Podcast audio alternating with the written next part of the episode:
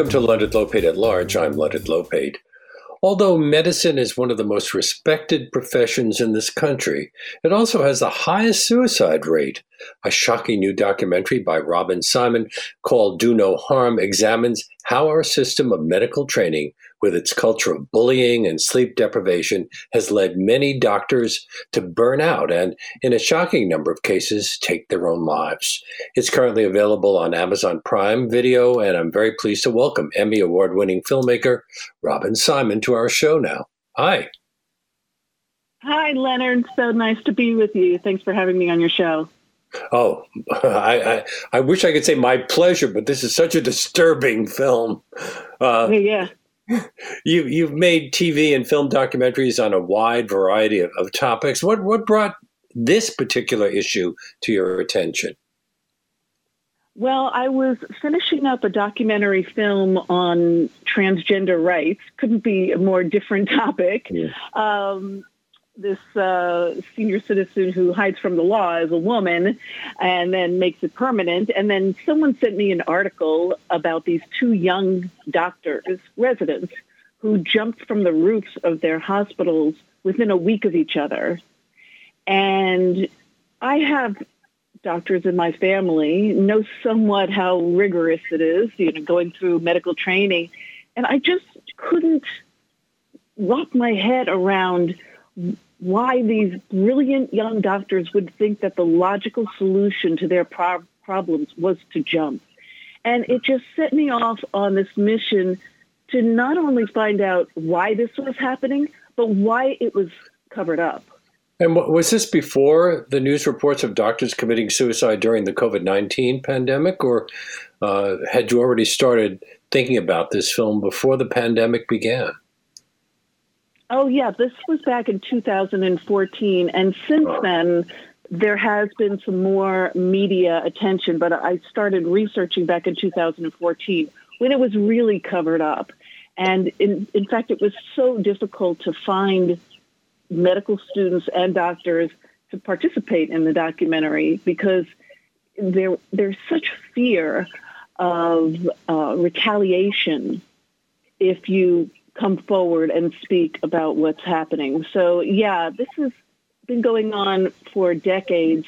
And since COVID 19, what we're seeing is that the PTSD that a lot of these doctors are experiencing and will experience for months and years to come, it's only going to increase the burnout and suicide rate.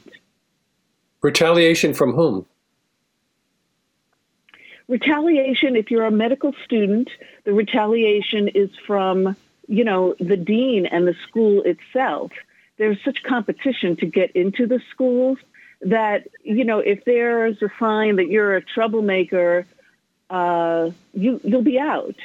Um, when you start your residency, there's such competition to get into residency you'll be out if you have a personality conflict or you report that you're being bullied or and when you become a practicing physician you have to be relicensed every year.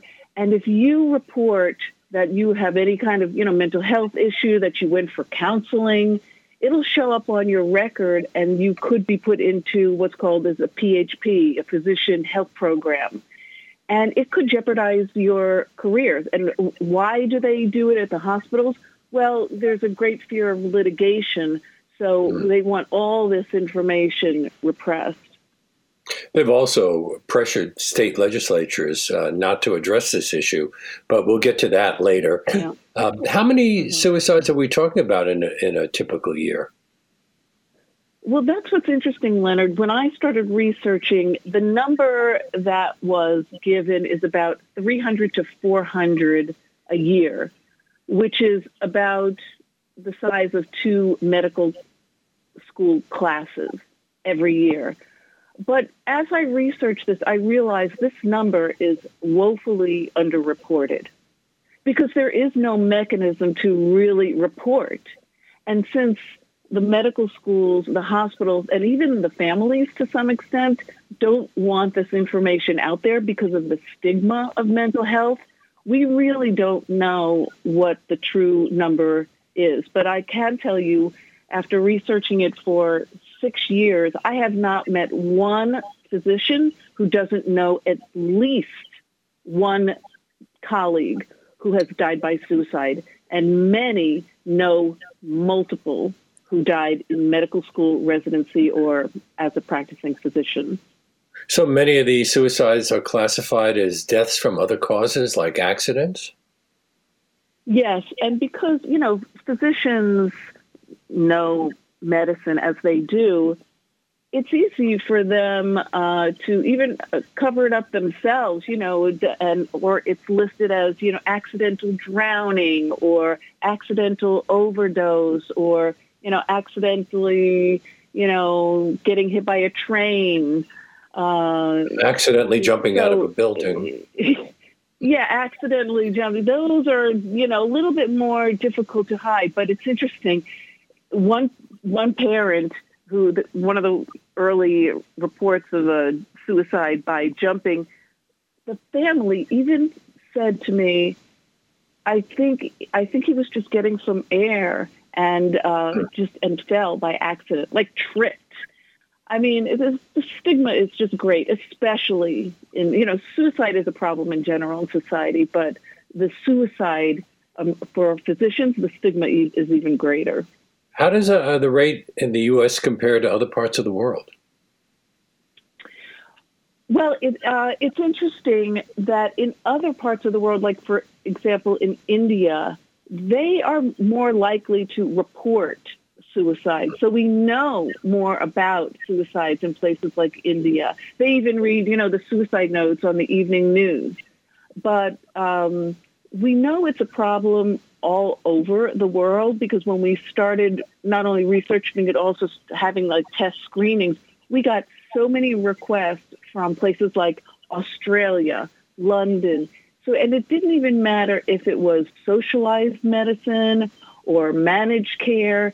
What the factors that determined the suicide and burnout rate were um, stigma about mental health and sleep deprivation sleep deprivation. And, and it applies to medical students and doctors? Yes. Yes. You look at the U.S. system of medical training, which relies on a culture of bullying or what's referred to as pimping. now, uh, it's obviously not related to prostitution, but what is it? All right. So, pimping is put in my place. Uh, very common practice where you are humiliated in front of peers and sometimes patients. So imagine since kindergarten, you've been an A student, always priding yourself on, you know, getting the gold stars and being the top of your class. And now you're put into the situation where you're like maybe middle of the road. That's shocking enough to the system. But then to be publicly humiliated for something that you you're you're just learning. You may not even learn. A lot of times when they do the pimping, it's stuff that was so you know left field that you know nobody should know it, but they do it for the purpose of humiliating. And the people that do it are the senior residents or attending physicians. It, it's it's a culture. These are you know physicians who have been pimped themselves. So they finally, you know, you know, move up the rung to phys- attending physician or senior resident. You know, they're going to do the same. And what we're trying to do is stop this. But I would want my doctor to have a sense of, of self confidence. And it seems to me that uh, these medical professors uh, feel it's necessary to belittle their students and undermine their self confidence. You would think so, but in their minds, it's like we're trying to weed out the weak. Hmm. So, you know, and they have to be taught humility so that they won't wind up with a God complex, as doctors have sometimes been accused of. If you can't hack, you know, being put on the spot and being humiliated, you know, maybe you shouldn't be a doctor after all. Maybe hmm. you're not cut out for this because it's being tough. I mean, it doesn't make sense. It's in no other profession do you see, uh, you know, employees being bullied, and it's it's just not acceptable. It's not acceptable in schools. Why should it be acceptable in medicine? And I focused the film on young doctors because, look, they're our future.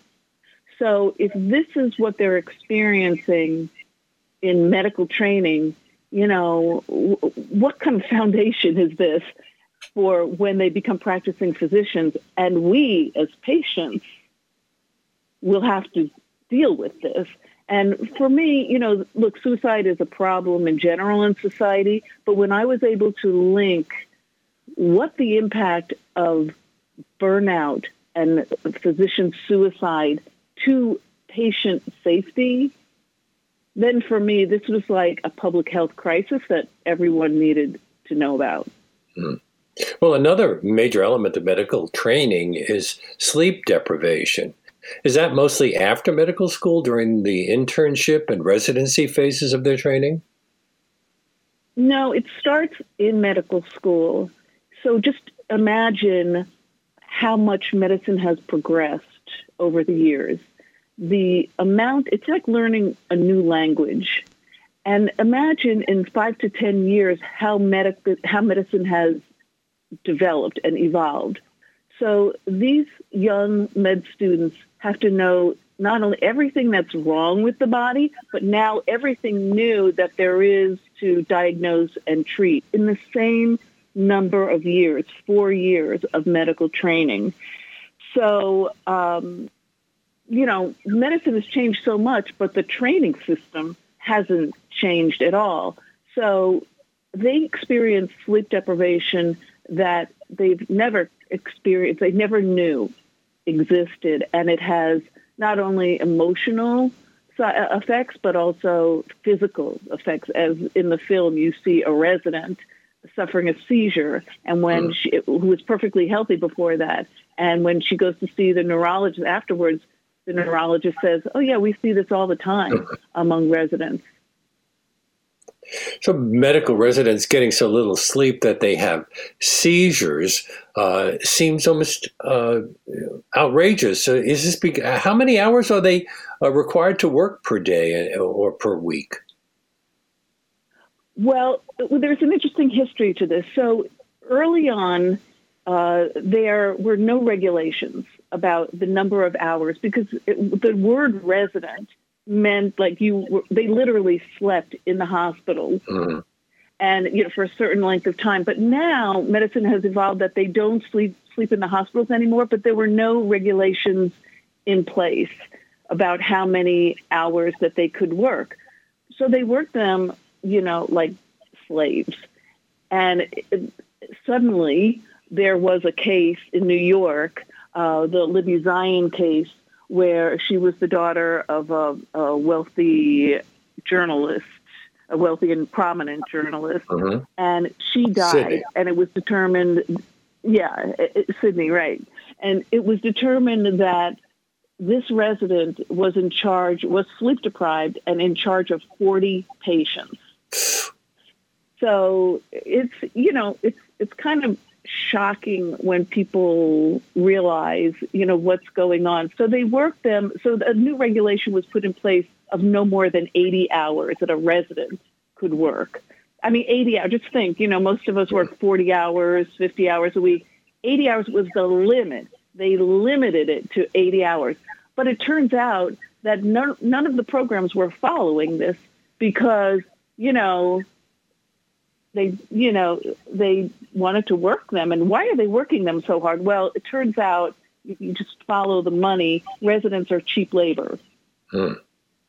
They're paid. They're it's funded by the federal government, like one hundred and twelve thousand dollars per resident, and they pay the residents about forty thousand dollars a year. But when you figure out that they're really working upwards of a hundred hours plus a week, sometimes not sleeping for 36 hours straight, you know, it's, it's pretty much cheap labor.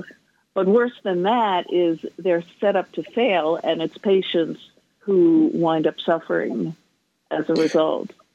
My guest on today's Leonard Lopate at Large is Robin Simon. Uh, her latest film, Do No Harm, is currently available on Amazon Prime Video. Uh, well, you uh, they they are they're making forty thousand dollars, right? Uh, this is uh, isn't the cost of medical school uh, another factor? How how much are most doctors in debt when they leave the school? Uh, uh, will they be able to pay off that debt on, on forty thousand dollars a year? Right. So, what leads to this burnout and the suicide rate is this feeling of being trapped. And the reasons why they feel trapped is one, they're isolated from their family and friends, sleep deprived, and they also have student debt. So within one year, they're $50,000 in debt.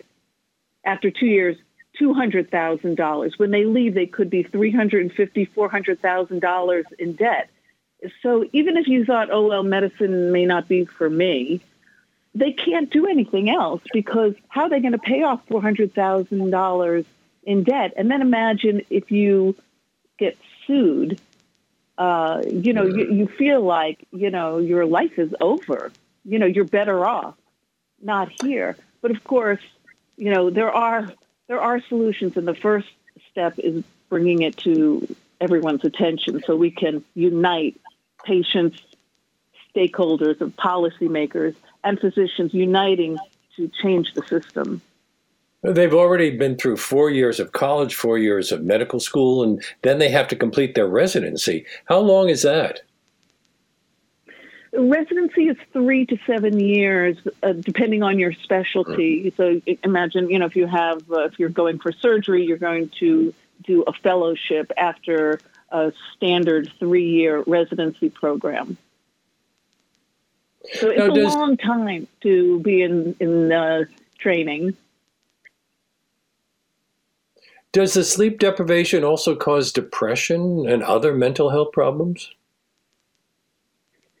Sleep deprivation is directly linked to depression.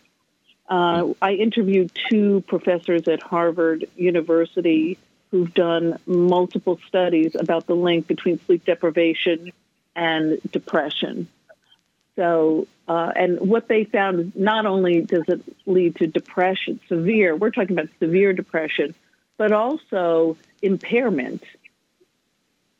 So, and, medical errors, the link between sleep deprivation and medical errors is there's a direct connection. And you point out that medical error is the third largest cause of death in this country after heart disease and cancer, although it probably is fourth now because of the high COVID 19 death rate. Well, it's estimated that there are more than 200,000 preventable deaths due to medical errors every year. So just, I mean, we're over 200,000 with COVID, but I'm talking every year. And in the film, you, there's a Senate subcommittee meeting, and Senator Bernie Sanders says that's like two airplanes going down every single day. You know, why isn't this on the front pages of the papers every single day? And um, someone in the industry, someone from Johns Hopkins, says, well, because those accidents, like, you know, airplane crashes and mining accidents, you know, uh, that that's like a big, big news because it's it's a it's unusual. But medical errors happen one at, one at a time and in private, and so you don't hear about them. But the families certainly do and suffer from it. Are young doctors and residents the ones who are usually responsible for the, the high percentage of, medical errors? They are the, on the front lines of diagnostic care, day to day care. It's usually the you know the surgeons. They you know come in and do surgery, uh, but it's the diagnostic it's mm-hmm. the you know routine things every day that lead to missed you know missed diagnoses or you know how much uh, insulin or a, of a drug you're supposed to get. Giving those orders to a nurse, those responsibilities, those orders fall to the frontline residents. And they have to make their decisions very quickly. But aren't they also working under the supervision of senior doctors? Well, here's here's how it works. If you're a resident, many attending physicians, everyone has an attending physician, but the feeling that you get is don't bother me. Don't mm. call me at home unless somebody's dying. So there's a fear uh, from of the resident to actually call a supervisor because it'll be perceived that you know they can't handle you know even if it's a caseload of 40 people that they're supervising. And mind you these are young doctors who just got out of medical school because residency is only 3 to 7 years. So you really haven't been doing it that long. And there's a feeling you get that you shouldn't call anyone for help unless somebody's dying. So there's not Do a feeling think- of, you know, let, please call me at any time, you know, you have a question. That's not the feeling that exists. Do you think uh, if they were able to work fewer hours and get a full night's sleep, that uh, might result in, in fewer errors?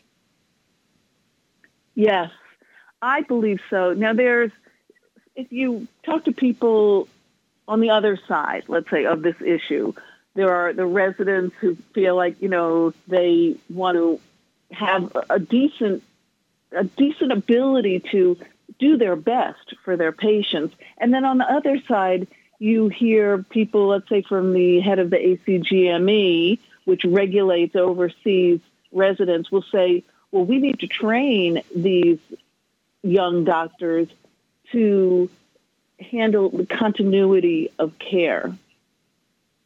So the, they need to be trained to work these long hours to follow a patient to learn.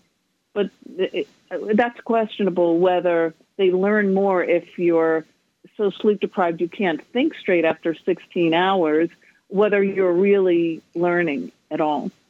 Are they offered any counseling?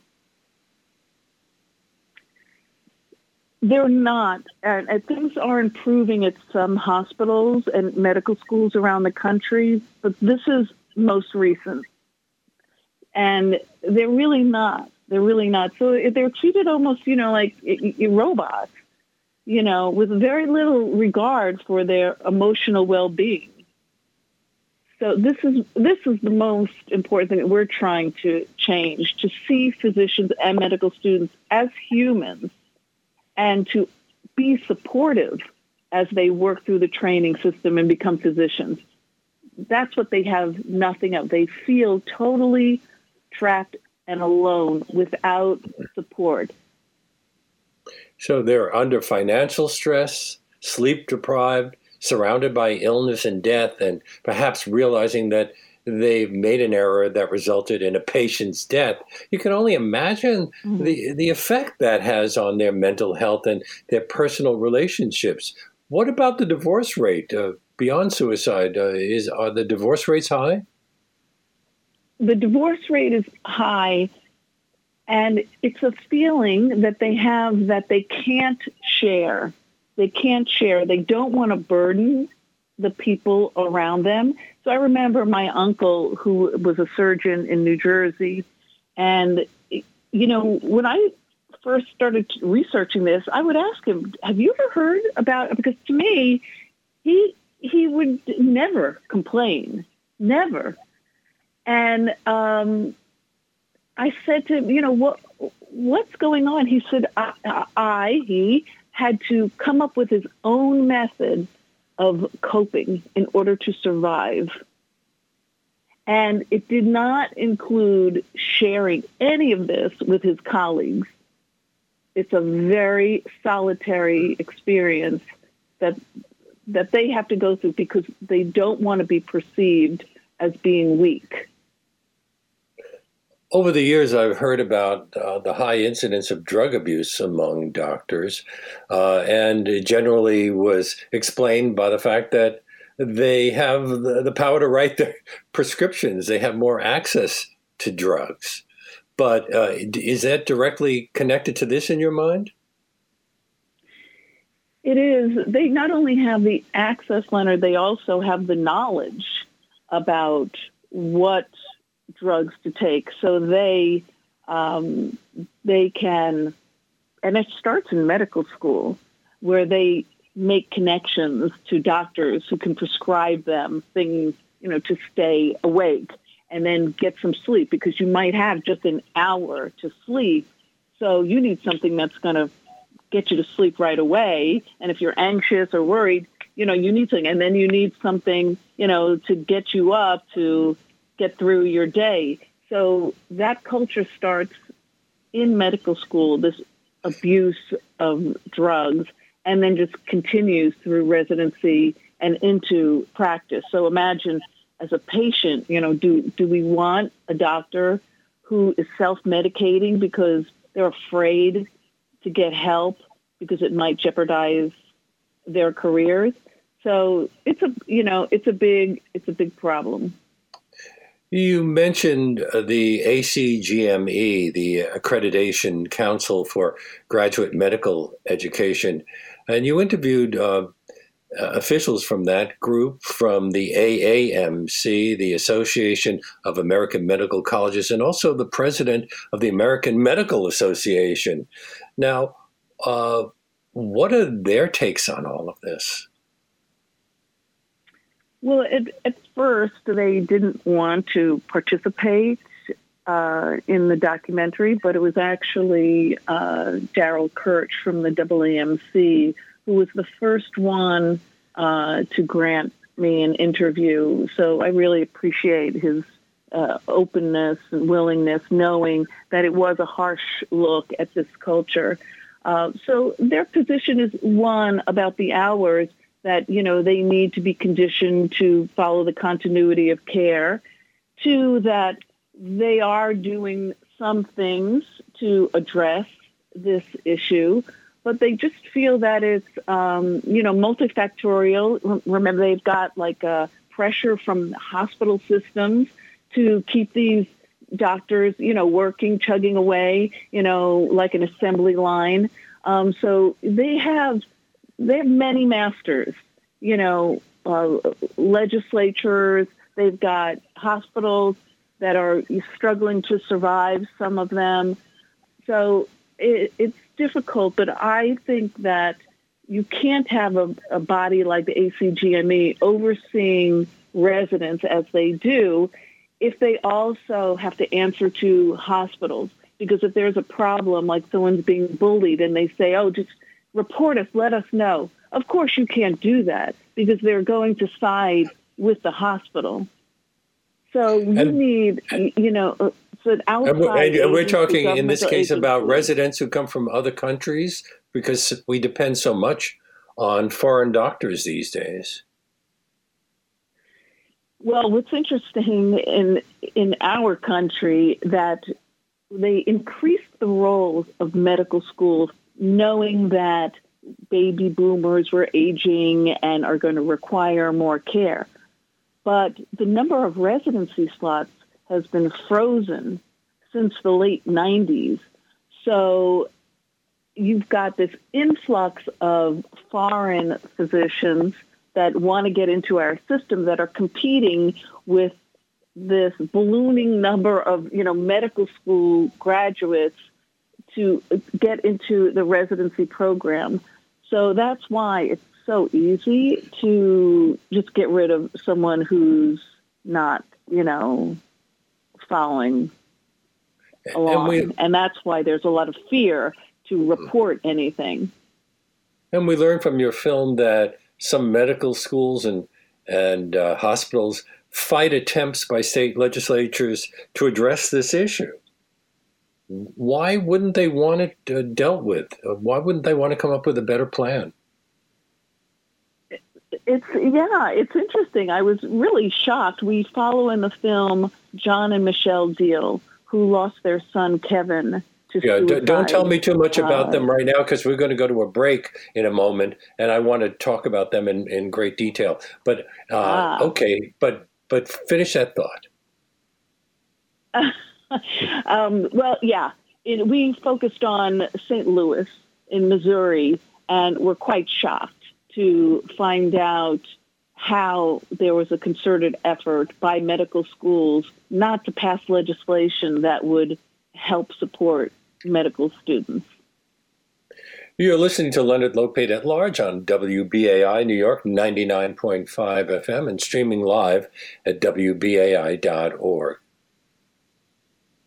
Oh, help me, please, doctor. I'm damaged. There's a pain where there once was a heart. It's sleeping, it's a baiting. Can't you please tear it out and preserve it right there in that jar? We are talking with Emmy Award winning filmmaker Robyn Symon about her latest film, Do No Harm, which is currently available on Amazon Prime Video. Let's talk about some of the uh, the people you discuss in the in your film. Uh, before we get to uh, the one that you brought up, uh, you follow a doctor named Hawkins Meekum uh, from his last year of medical training through setting up a clinic in a small town in Idaho. How did you meet him? I met Hawkins through Dr. Pamela Wible, who I refer to as uh, the Erin Brockovich of this issue. She yes. has been on a mission for you know years trying to expose the high rate of suicide among medical students and physicians what she refers to as the human rights abuses in our medical culture. And so she heard from Hawkins because she has, you know, a, a blog that she does and she's, you know, runs a suicide hotline. And so he called And a retreat as well. After, yeah, and she runs retreats as well. Yeah, um, so he, so many people reach out to her you know, she she's like ground zero for for this issue. And he reached out to her um, after his suicide attempt during his third year of medical school, and so she knew about him. And then um, we were going to follow him, and the end of our film would have been a success story. Him graduating from medical school, he rebounded, and every and he made it through. But then a few months later, when he got into a residency program, um, a small program in upstate New York, uh, we found out that he was in really bad shape, suicidal again, mm-hmm. because medical training is so tough. Um, I mean, he's competent, caring, just, you know, the kind of doctor you would want. And um, you know, just everything. You know, he had a, a, wife, a young wife. They were together since high school, and after everything that started going on, he just started started to just, uh, you know, just, just spiral down. And she wound up, his wife wound up leaving him, and it got to such a point where he, he was contemplating suicide again, even knowing that we had been following him. So he, even knowing that he was still so low. It was the sleep deprivation. It was just so, you know, so much going on at his residency. So we went up to follow him and to see what was going on. And uh, yeah, yeah, he looked quite different as you see in the film. Just, you know, just totally, you know, depleted, just totally depleted and, and depressed. Did he tell you why he had attempted the suicide? Was it just simply depression, or were there other factors? In medical school, uh, it was many things. It was the sleep deprivation, it was the isolation, it was the bullying. He, you know, he was severely bullied. Uh, the pimping, you know, for and for people who are, you know, very sensitive and caring, uh, you know, it it really weighs on you. And then the final straw was the debt the debt that he was covering and you know wondering you know is medicine right for me but how can you turn away when you've got so much debt and maybe i'm a burden to my family maybe it's, it's better for them you know, if I'm not here? And what he describes in the film is you know, like a tunnel vision.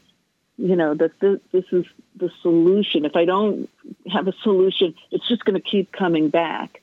So that was his attempt uh, during medical school, and luckily, you know, with the support of his wife, um, uh, he and other people around him, he recovered uh, and uh, was able to complete medical school. And there was an advisor at, at his medical school that helped him get this internship.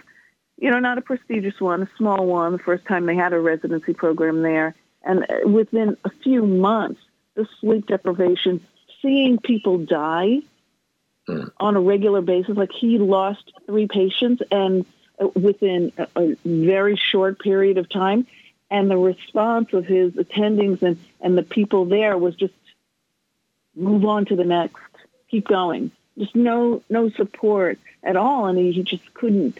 You know, it, it just wore him down. It just wore him down. So he left after his first year of residency. You know, it's it's like, is this worth it? He he he left the program and uh, went home, and then well, you see what happens you know, in the film to him after that. Uh, did Dr. Wible also consider committing suicide? Is that why she's gotten uh, become such a, a, a strong advocate? She was said to me that she was suicidal after medical school when she was forced to work in this assembly line system of medicine where she felt like you know she was a drug pusher, you know, uh, like pushing pills and labs and tests on patients. And, you know, many physicians at clinics have, you know, quotas that, that they have to reach, you know, and, and they have, you know, the bean counters that come around every couple of weeks to make sure, you know, your performance is up there, you know, because it's a business. So she just, you know, just felt this sinking feeling working in this assembly line method of care instead of what she wanted and what most caring doctors want, which is to have a connection with their patients. So physicians are angry at their patient, at their doctors saying, you know, oh, I feel like, you know, I'm being, you know, put through, you know, an assembly line. And they don't understand that physicians are caught in this system as well. And that's what I hope, and sort of like a side effect of of sharing this film with general audiences is that they say, "Oh, I I didn't realize that they were as unhappy as we are, and they are mm-hmm. Just as trapped in this system as we are." Now, okay, now let's talk about the Deedles. Uh, along with Dr. Meekum, you follow mm-hmm. the story of John and Michelle Deedle, whose son Kevin committed suicide just a few months shy of his graduation from medical school. So, could you tell us a bit about Kevin? Kevin was like Hawkins, uh, very caring, dedicated. His uh, mentor said, you know, I just knew he was going to be a great doctor. And um, he just, you know, became very disillusioned, as many do, by the system. And he attempted suicide. And once he did and recovered from that, he told his parents, you know, that my career is over because this is always going to be on my record. I'm not going to get into a residency program. It's just going to follow me around for the rest of my life. And um, they felt blindsided because he was an adult, so they didn't have access to his records. And so they weren't told by his medical school what was really going on. So they they they, they felt like they couldn't do anything to help him. And so when he did die by suicide, uh, they were angry, angry, feeling, you know, something more could have been done. There should be programs in place to help these young kids. You know, let's not wait till they are suffering from sleep deprivation and depression and they're suicidal to come up with programs to treat them. Let's look at the programs to see what we can do before to prevent this. So they, after dealing and while dealing with their grief, grief they teamed up with uh, Dr. Keith Fredericks, who was a, a physician but also a state legislator, uh, state legislator in Missouri, and they worked to propose to propose legislation that would come up with programs to help young doctors, but also to create a program that would make reporting of depression and anxiety transparent. So when a family would go to look at what medical schools their son or daughter would be applying to, that they would know the depression rates and anxiety rates at that medical school because that's the first step to improving things. If you don't want your medical school to have high rates of depression, you're going to do something about it. But if you can hide that information, well, there's no real motivation to fix what people don't know. Now, Kevin uh, didn't succeed in his first suicide attempt. Uh, and you would have thought that that would have gotten him past it. But then he did kill himself. Yeah. Yeah. Was it for yeah, the same he, reasons, or or uh, at this point was uh, was he just uh, going to have to deal with suicidal thoughts for the rest of his life? Do we know? It comp it compounded. So the first reason why he attempted was just dealing with all of the things that we talked about. You know, the sleep deprivation, just feeling disillusioned, uh, all of that. But then, what really put him over the edge to completing was the fact that he felt that there was no path forward for a future in medicine because of the stigma of mental health that that he would be marked, you know, for the rest of his life uh, as a suicidal doctor, and he wouldn't be able to live his dream.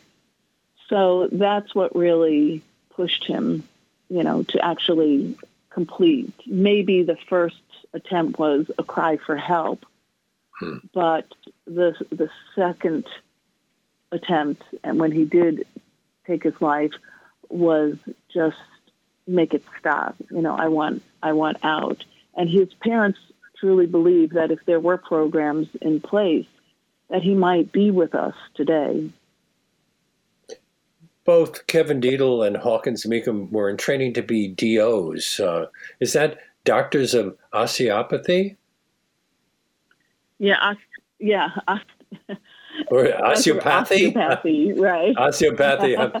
yeah, it's it's a you know it's it, they're they're medical you know MDs and DOs. They go through the same training. Uh, DOs focus a little bit more on um, you know the holistic approach to the body, but preventative they, medicine. It's the it, it's the it's the same training but it's just a slightly different philosophical approach to the training. So, uh, but but when we look at the suicide rates among medical students and physicians, it's not it's not weighted for DOs versus MDs. And it's also, you know, we look at physicians who died by suicide, med students at, at the top schools in the country Stanford, Harvard, uh, UCLA, so uh, it's you know what we're not saying oh it's just well these you know uh, some people young at these uh, less prestigious schools. No, we we see this happening even at the most prestigious schools. And it's interesting, Leonard, when I started with the film tour, you know, the position of some of these um, Ivy League medical schools said, well, they should be grateful to be here. We don't need to show this film uh, because you know these people are grateful to be here, but but that's just so short-sighted, and there are so many people within the ranks that uh, are dealing with these issues, even at these schools, uh, and and feel like you know it's something wrong with them. It's their fault. You know, maybe they are the weak link. You know, when we're trying to say it's not you, it's this system Dr. Mika became friendly with the Dedels after Kevin's death. How did he even find them to, to contact them and meet with them? Pamela Wible was the person who connected them. So she had known about Hawkins uh, from her earlier conversations with him, and then uh, she heard from John and Michelle Deal. And when she went to meet them and they described Kevin, Pamela Wible thought, wow, it sounds so much like Hawkins. It would be great for you to to meet each other because maybe it would help in healing for both sides. So uh, that's actually the first shoot for the film was their meeting, and it was only a few months after Kevin had died.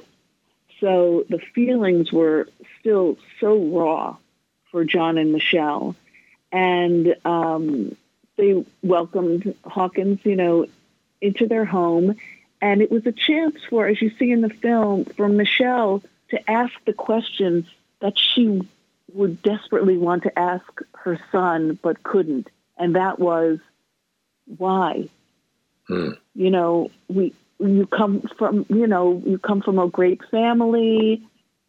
I thought we were great parents. You told us we were great parents. Why would you do this?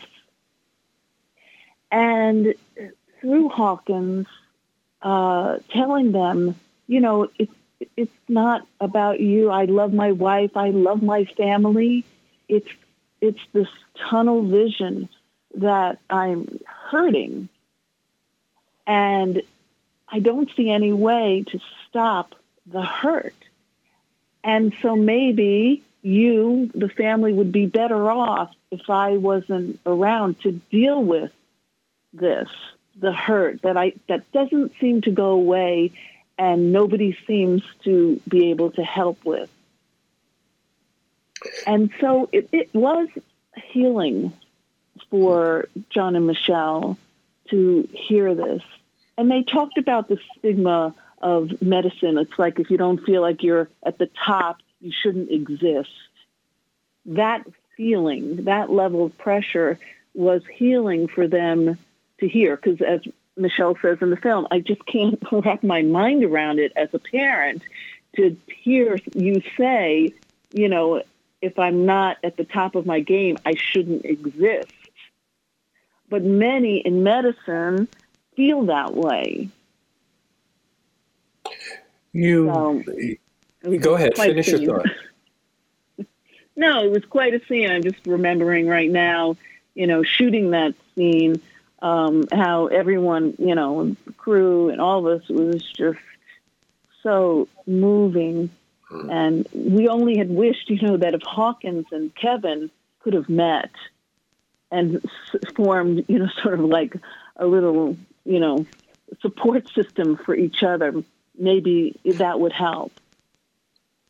You said earlier that uh, you were doing all of this before the pandemic hit. Have the added pressures of having to deal with the high number of COVID 19 cases filling our hospitals exacerbated the situation for these already stressed out medical professionals? And, and I want to include nurses as well, because we've been hearing about a rather high uh, death rate for nurses, and um, some of them are killing themselves as well.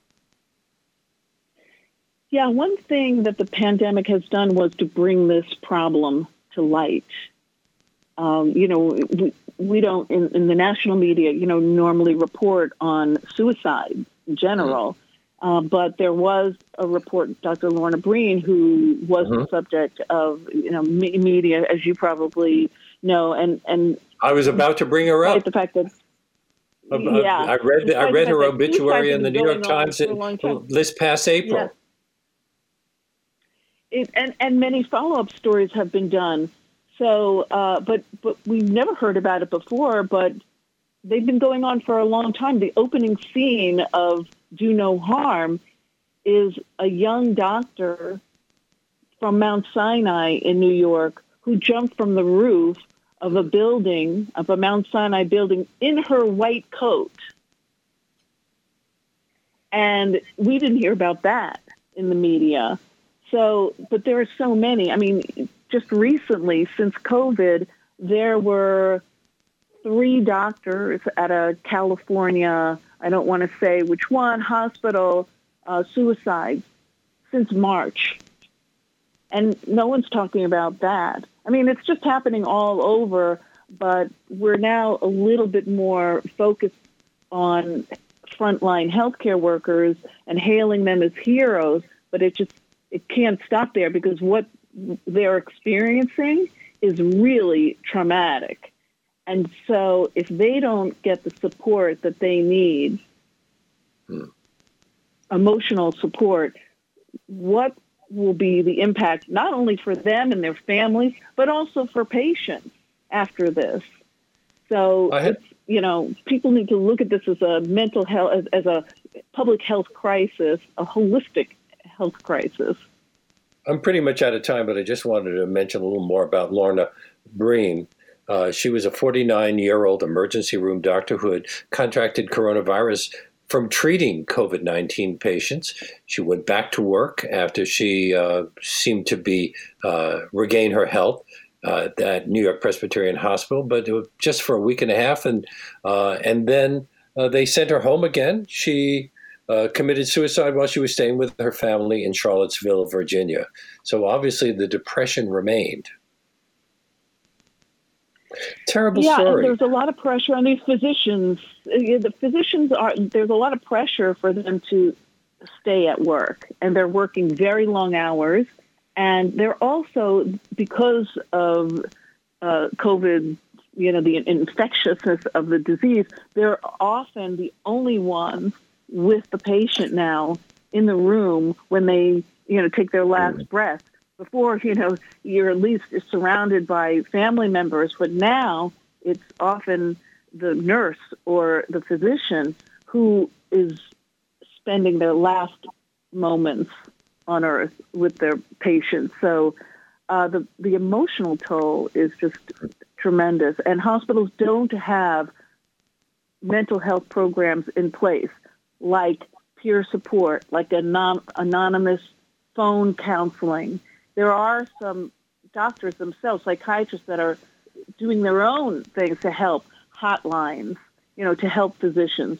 But there's no real effort by the hospitals themselves to offer this kind of counseling. We have to leave it there. Unfortunately, Robyn Symon's film, her latest film, is Do No Harm, available on Amazon Prime Video. Thank you so much for being on our show. It's been eye opening. Thank you. And that, Thank you. and that brings us to the end of our show. Special thanks to segment producer Barbara Kahn, who prepared today's interview. If you're new to our program and you'd like to hear more, you can access past shows streaming on demand at WBAI.org. Also available as a podcast on iTunes and anywhere else that podcasts are available. Plus, you can find links to all of our past shows on our website, Leonard Lopate at Large. And if you'd like to comment on any of our shows, make a suggestion, or if you just want to say hello, my email address address is leonardlopate at wbai.org. Before I sign off, I'd like to take just a couple of minutes to ask you to support the station. We're asking all of our listeners who have the means to do so to step up right now and make a contribution at whatever level you're comfortable uh, by calling uh, 516-620-3602 or going online to give to WBAI.org uh, to keep this unique in-depth content we bring you on this show coming to you weekdays from 1 to 2 p.m. because WBAI relies 100% on listener donations. We don't take foundation grants, run ads. So uh, whether you tune in regularly to Leonard Lopate at Large or even if you've just discovered our show, we hope that you'll give us that call 516-620-3602 or go online to give to WBAI.org. And one great way to support WBAI without having to plunk down a lot of money at one time is to become a BAI buddy, listeners who contribute $10 or more each month to keep the station running and to show their support for what we do on the show. But whatever level you're comfortable donating at, the important thing is to um, to make that contribution in the name of Leonard Lopate at large. And my great thanks to all of our listeners who have so far. If you haven't already, again, one more time, 516-620-3602. Go online at give2wbai.org. Uh, we're off tomorrow, but we hope that you'll join us on Wednesday when our favorite home repair experts, Alvin and Laura Tubell, will return to our show to take your calls on maintenance and construction in the age of COVID. See you then.